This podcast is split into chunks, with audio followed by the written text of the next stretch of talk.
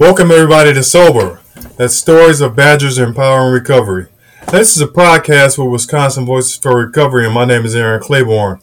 I'm the outreach specialist for the Engagement to Recovery program with Wisconsin Voices for Recovery and the Department of Family Medicine and Community Health. I'm a certified recovery coach and a state certified naloxone trainer. Now, Wisconsin Voices for Recovery is a peer run movement that helps unite people in recovery, their families, professionals, and allies. As a diverse coalition of recovery advocates, we serve as a statewide network to link services and support to those in need. So joining me today is Marisa Van Zile. Marisa is a Sokaogon Chippewa tri- tribal member, and she's a peer support specialist at the Sokaogon Chippewa Community Clinic, and she works in the behavioral health department where she provides support and resources for community members. Now let's welcome Marisa, and please, Marisa, tell our listeners a little bit more about yourself including your professional background and current role. Thank you. And I'm just going to introduce myself in my language. Um, Buju ikwe dijnakas minwa uchi kinekit dijnakas migizi and dodem dunjaba. So um, my name is Marisa Vanda. I'm a peer support specialist, and um, my role includes providing resources for community members that are seeking recovery, that are already in recovery, and also those with mental health issues. Um, I provide um, groups within the community, and I also provide one-on-one services for people, and just any any types of um, connection to community resources, um, such as housing, education, um, anything to help get people through recovery successfully. It's wonderful, wonderful. All, all around services is what's needed with that role and support and supporting others. That's great stuff. Thank you. All right, so I'm going to get into a few questions right now, and I would like to start with some uh, questions about your personal experience with drugs and or alcohol. So, my first question is How were you introduced to drugs and alcohol? I was introduced to drugs and alcohol at a very young age. I want to say probably like one of my earliest memories probably included um, being surrounded by people that were using drugs and alcohol, and um, and it's still present in my life today. Yeah, no doubt. Um, I can I can relate to some of that early exposure. All right, so now I'd like to ask you, what was appealing to you about using drugs and or alcohol? What was the, the the attraction? The appeal for me was that it was so normal in the community that I lived in. Um, my friends were using, my family members were using, and I didn't start out with wanting to do it. I actually was like, I'm never going to use. Yeah, yeah. And yeah, and then it just became like, hey, that, you know, everybody else is doing it. So um, the curiosity struck me. Yeah, definitely. I, I can relate to that as well. I said the same thing. And it happened the same way. That curiosity and that peer pressure. Okay, so so after that experience, what led you what led you to continue using uh, drugs and alcohol at that point? So um, I started using um, probably when I was about 12 years old. And after my first time using, I just realized that, hey, this this could be a solution to the problems I had been facing most of my life at that point. And the issues that I was facing was like intrusive thoughts from like a traumatic childhood. And it just really offered me an escape from the mental health issues that I was facing. Yeah, I, I know. I, I, use that same temporary suppressant in my life, man. It, it is so, um, you know, so intriguing how um, this is a almost a standard practice uh, for for us individuals who have used substances to, you know, escape those feelings and those traumatic events. I can relate to that as well. All right, so now I'd like to ask you, how long um, were you addicted to drugs and alcohol alcohol or how long did you use for? I used from the age of 12 to the age of 30 so it was a total of 18 years. Okay. All right so now i'm gonna switch courses a little bit and uh ask you, what did you experience that finally led you to to, to your path of recovery? Um, for like my last years using, um, I would wake up every single day um, after a night of use, and I would feel dread, terror, regret, guilt, shame, and I didn't really know what that all meant. I didn't know where that was coming from. I I didn't really take any time to explore that, and ultimately, the last two weeks of my use, um, I ended up drinking with one of my good friends who was, um, she was a mentor to me. She was like a mother to me. And she ended up getting very ill. She was actually one of the last last people that I actually used with, and um, she passed away. And so, um, so for cultural purposes, something that we do to help us mourn is we give something up for a year. And so I chose to give up alcohol during that year to help me mourn. And I just kept it going year after year. And um, now I'm here almost 11 years sober. That is awesome. And, that, and that's really deep. Um, you know, that what you explained about um, the way your culture mourns, that is, that is an, an awesome you know eye-opening path to recovery or uh, any kind of accomplishment or achievement that you choose to um, move forward. But I thought that I think that's awesome what you did and uh, how you continued it and the uh, entire story. This woman was a person that you um, had used with, uh, and, and, obviously she was very close to you, and um, you know you you found your recovery from that tragedy, from that tra- traumatic uh, event. Uh, uh, that's really yeah. I just like to add, Aaron, that um, she actually passed away due to complications from her use. Yeah, that, that. So it was, you know, there was, you know, a connection on, you know, different levels with um, what was going on with her, and you know what ultimately led to her passing was living that life. You know, she was, I want to say she was probably in her 60s. So she lived her whole life like that, um, wow. being addicted. Wow. Uh, I'm sorry to hear that. And, uh, uh, I'm glad something great came out of it. Thank you. Okay, so, oh, you're welcome. So now I'd like to ask you, how are you able to find recovery? What uh, resources that you use? What were your methods or paths to recovery? Well, uh, my first year was the most difficult. I didn't know where to go. Um, I didn't know how to be sober. I I didn't know how to adapt to that new lifestyle. Um, so I just kind of relied on my own personal resources where I just took myself out of those types of situations. And then um, at the end of my first year, I found um, I started learning more about historical trauma and how mm-hmm. that's rooted, how that's at the roots of addiction. And so I just started exploring that more and kind of going on my own personal journey of, of healing and dealing just with with my own personal trauma as well.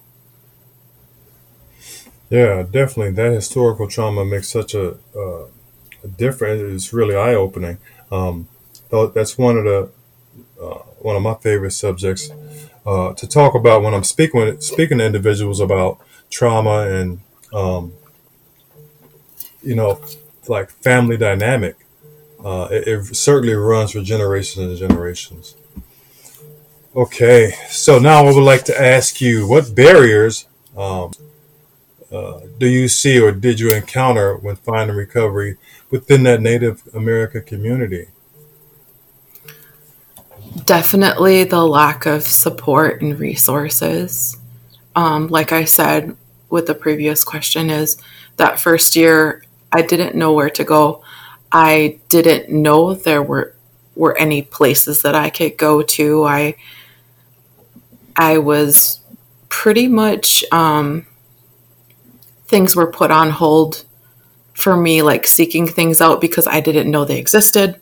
And then also there was that stigma involved where it was just kind of like, gee, well, if I do go, like, say, to our local clinic, are where there most people that work there are non-native, are they going to look down on me?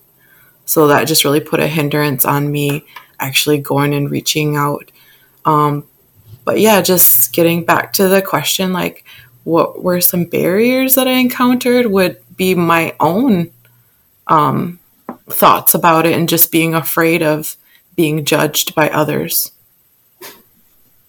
Yeah, that that is, um, you know, that can certainly be a barrier. That stigma and maybe even a little self stigma, but all around stigma can definitely be probably the biggest uh, hurdle or barrier to uh, recovery um, that that exists. Um, yeah, going into a place and knowing what you did, it feels like somebody else know what you've done, and they're going to instantly judge you. So that stigma is really, um, really, really powerful, and that's what I'm actually about to get into next. A couple questions about stigma.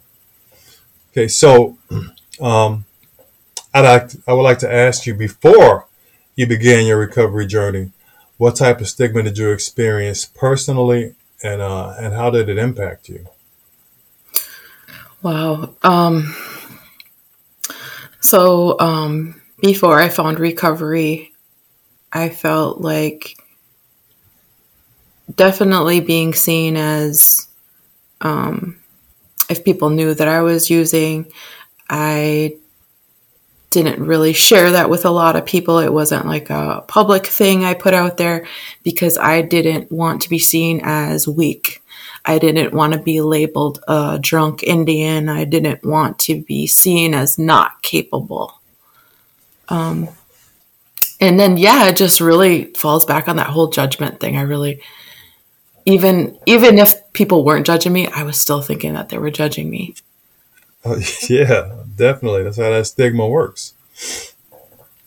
All right. So, um, next question is how did how did the stigma associated with substance use disorder um, deter or pre- prevent you from seeking recovery? Again, you kind of touched on it. I think we addressed this. Yeah. yeah. It's it's just really it just comes down to that all that judgment. And then like i said in the previous question it's just like even though realistically everybody's not judging you you still think that they are because it's so internalized. Yeah definitely. Definitely and that's that's a horrible feeling. I, I know that feeling too. All right next question. It's another question about stigma. So i'd like to know what type of stigma do you experience currently, if you do, uh, both, both professionally and personally, and how does it impact you now? Uh, I would say currently, professionally and personally, I feel like if somebody knows that I had this history, um, there's going to be some people out there that are going to feel like they can't trust me because, hey, we know this person used to be an addict and there's those stereotypes attached to to addicts that you know like they can't be touched okay. they can't be trusted um, they can't be trusted with um, like material things um, they can't be trusted with information and um, i think a lot of that might come from um, like people in higher positions mm-hmm. and where it just kind of makes them liable for things so, um, yeah, I think that's probably a really big one is just um, that trust. Yeah, yeah, definitely. You know, um, but, uh, along with that, there's a, a bunch of other things: uh, lack of knowledge, understanding, empathy. Uh, you know, non-compassionate, and really not even understanding the the brain disorder and, uh, that disorder of, of substance use. Um, and uh, you know that knowledge, that understand, that learning, that that learning process about addiction can be so instrumental in, in for those who don't understand it and who who place this ju- these judgments and this stigma uh, upon people. Um, uh, you know that that is very important to address as well. So, uh, thank you for that. So, now I'm going to ask you a little bit about the community uh, that you grew up in and the impact of uh, alcohol uh, and other drug drugs in the community. So, living in a community or environment where drugs and alcohol were readily available, what was the peer pressure like for you to get involved with using drugs? Uh, the peer pressure was pretty intense. Um, wow.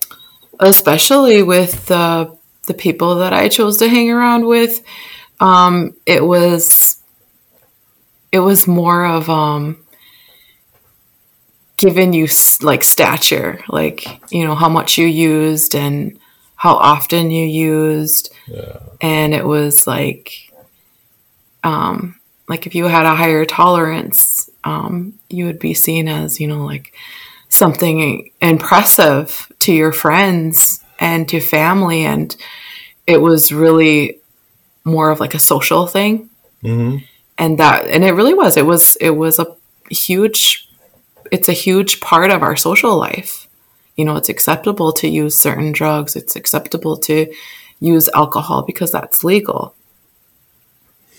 Yeah, definitely. um, I'm glad you touched on that because, you know, as soon as you said it, I started thinking back, uh, you know, to my, my usage.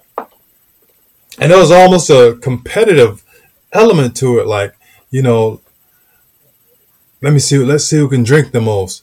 Or after the night is done, you know, you get commended for it. Man, you drank a whole fifth and you were still walking. You know, um, right? It is. Uh, that was really very. Uh, you know, I like. I, I enjoy. I, I, appreciate you pointing that out. Is what I'm saying. Uh, it, like I said, it just immediately sparked something in me. All right, thanks. Um, okay, so next question. Uh, would you please describe what the availability of illicit street drugs looks like in your community now? Okay, so um, this is going to touch a little bit more on something that I'm not 100% familiar with, but um, I have family members and I'm out there in the community. And what I've heard time and time again is these things can be obtained just by a phone call. And it's like round the clock. Whereas, like with alcohol use, you, you know, stores only sell alcohol from this hour to that hour. Mm-hmm. Um, drugs are available 24 hours a day. Mm. Just a phone call, huh?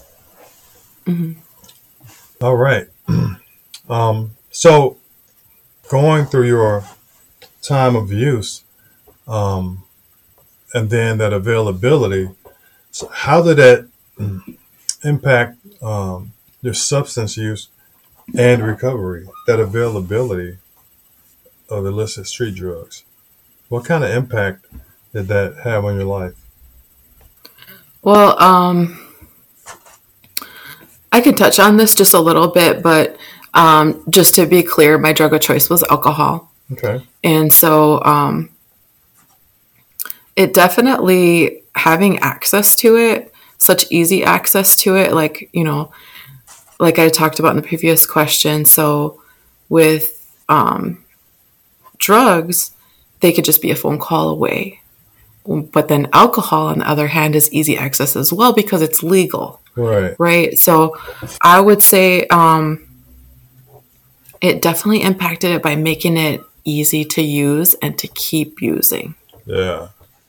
Uh, just you know, if you know it closes at a certain hour, which is a thing that I used to do, I would stock up. You know, made sure I had more than enough for the night. Right. Okay, so next question. Now, I want to know what do you think perpetuates the cycle of the distribution or the sale of illicit street drugs in your community? Why uh, do these individuals continue to sell illicit street drugs? Or why do more individuals come into the community, or maybe who are already in the community and decide to sell drugs? Why does this keep happening? Well, what is your opinion? I think, um, like people that are, you know, they're making money off of it. The dealers, um, they're definitely targeting communities like my own because we, you know, we have a lack of resources. We have a lack of support. So that's a just a prime market for people to target. Like these people are, you know, they're they're struggling, they're in pain and they want to remedy that. And so it's just the the perfect market they're probably thinking. And so um, when I talk about lack of resources, um, specifically, I'm talking about like um, employment and housing, um, just you know getting proper medical help and also mental health. Yeah, definitely. Okay, so now I'm going to ask you, um, what do you think perpetuates the cycle of drug addiction in your community? And I think you're probably going to just touch on what you just said in the previous question. Right. Yeah, definitely the lack of resources, um, lack of supports, and um, stigma. And it's really, and this just really falls under the lack of support and resources, would be um, lack of care for trauma. And this goes from historical trauma, generational trauma, to just personal trauma as well. Um, just being able to um, find awareness like that these are real issues that people have and all the way from the professional level to people recognizing it to us individuals that have experienced it. Yeah yeah. So no resources um, no positive resources or reinforcements in the community. You're going to go to what's what's available huh? Which is those substances and alcohol. I, I get it yeah. Yeah very well spoken. All right. So, why do you uh, think that it continues to be an issue, specifically in communities of color? I think collectively we we experience more oppression, and um, collectively, and this is just my opinion, is I think collectively we just have a lack of confidence um, and this just reaches back to that historical trauma where a lot of things were taken away from us. And um, and there's just there's so much on one end there's there's the stigma and then on the other end there's acceptance too. So it's just enabling and perpetuating addiction in our communities. All right. Okay. Good stuff. Very good stuff all right, so I'm gonna change it up a little bit, um, and I want to ask some questions uh, pertaining to reflecting on challenges uh, to recovery in the Native American community. So, circling back to your personal journey in recovery, uh, what have you learned that inspires you to continue maintaining your recovery? Uh, I took a deep dive into learning about historical trauma and dealing with my own personal traumas and um, just finding a way to to heal that. And that's a it's a long process. And um, something that inspired me also is and was a huge huge part of my recovery and still is and i think will continue to be is hearing other people's stories and being able to relate to other people and knowing that you know, I'm not alone. Yeah, very powerful, very connecting. Definitely. All right. So after finding recovery and reflecting on your previous uh, alcohol substance use, what did you learn about yourself? I learned that um, we talked about this um, a little bit earlier was the fact that you know I, I was waking up my during my last like year or so using was I would wake up feeling shame and dread and guilt. And I started exploring that after I sobered up. And I realized that it was connection. That's what I was missing. And so mm. I realized that I'm worthy of having that real connection. I got to accept that for myself. And that was, that took a while too. But I realized that um, I'm worthy of that. And a, a lot of things were out of my control. And I, and I had to learn to accept that as well. Yeah, I love that answer. I really do. I love that hearing a person, an individual express uh, how how much of a difference that connection makes. That is very important, very important, and and and understanding and knowing that you deserve that. That's that's great stuff.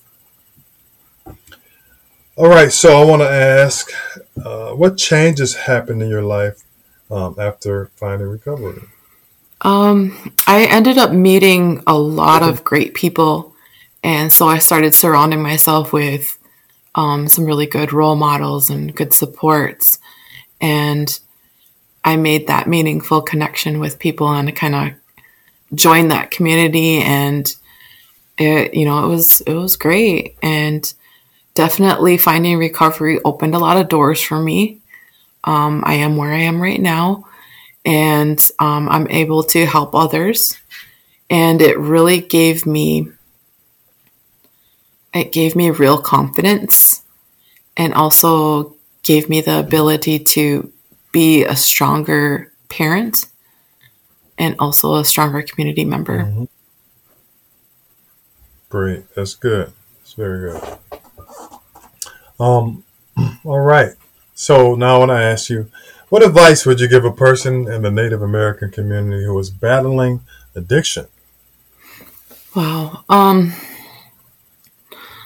something that I tell others and I, I share often is some of the best people that I know are addicts. And some of the worst people I know are sober and haven't probably haven't had that experience of addiction.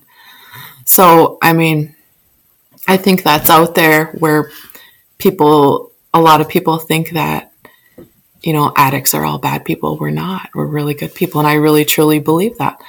Some of the best people I know are addicts, and the worst people I know are sober. I got to agree with you on that. I do. Uh, there's a, a lot of people should hear that. you know, again, it, it goes right back to that stigma and those stereotypes about people who have this disorder. That's not the person. That's uh, an, an existing condition that they have. It's not the person. It's not the character. Those are characteristics of, of an illness. Um, all right. So, what advice would you provide for someone in a Native American community who is seeking recovery, who's actively seeking uh, recovery I, I would just be totally honest that it's it's a it's a healing process and it's also a very difficult process. Um, things aren't just magically going to be um, fixed in your life. You're still going to have to do a lot of work on yourself. Um, you're probably going to have to mend a lot of things in your community, um, in your family, with personal relationships. Um, it's definitely a lot of work, and um, there, there's going to always be struggles throughout your life. And once you find recovery, um, you're going to find the tools that you need to get through them um, rather than, you know, going over them or around them or avoiding them. You'll be able to get through them. And um, there's, there's definitely a lot of strength in recovery. Oh yeah, yeah. That's that's very good advice because that's what we did initially during our time of using, avoiding those situations and, and that healing process uh, and those feelings. We just deadened them. I mean, you know, so it is a difficult but uh, possible, uh, extremely very possible um, thing to to overcome. All right, all right. Here's my last question. is there anything else that you'd like to say uh, that we haven't discussed today? Sure. Um, I think for especially our Native American communities, um, you know, we, you know, our numbers are really high when it comes to um, issues such as like suicide, um, drug use, mental health issues. And so it's just really, um, you know, those numbers are terrifying. And we, we live, we live in these communities and, you know, these are the people that we love and we care for and we want to help them. And I just, I can't help but not think to, to, to actually think that, um, you know, there was a point in our history where we didn't have drugs and we didn't have alcohol. And it was just introduced to our communities and it just it's there and it's still there. And you know it's not and this just isn't for native american communities but you know drug use and alcohol use it's not meant for all of us and I think that's a reality. You know, a lot of people in, in on an individual level, they just need to realize, you know, like, hey, maybe this isn't meant for me, and this isn't the right. life that I'm supposed to lead. Yeah, that's that very realization that I came to. what am I doing? This is not me. This is not who I am. This is not the life I'm supposed to be be leading feel like you were watching me from a distance, and you know, I really like that. That's good stuff you had to say, Marisa. I appreciate it. I want to thank you for being here today and all your wisdom and knowledge, uh, perspective, and views on uh, substance use disorder within the community, uh, experience with, with substance use disorder and alcoholism, and stigma. It was a great interview. I really, really enjoyed uh, having you here today. Thank you so much. All right, good for having me. My pleasure, definitely. All right, everybody, please tune in uh, in the future for other podcasts from Wisconsin Voices for Recovery, Sober Podcast, so, Stories of Badgers Empowering Recovery. Have a great day.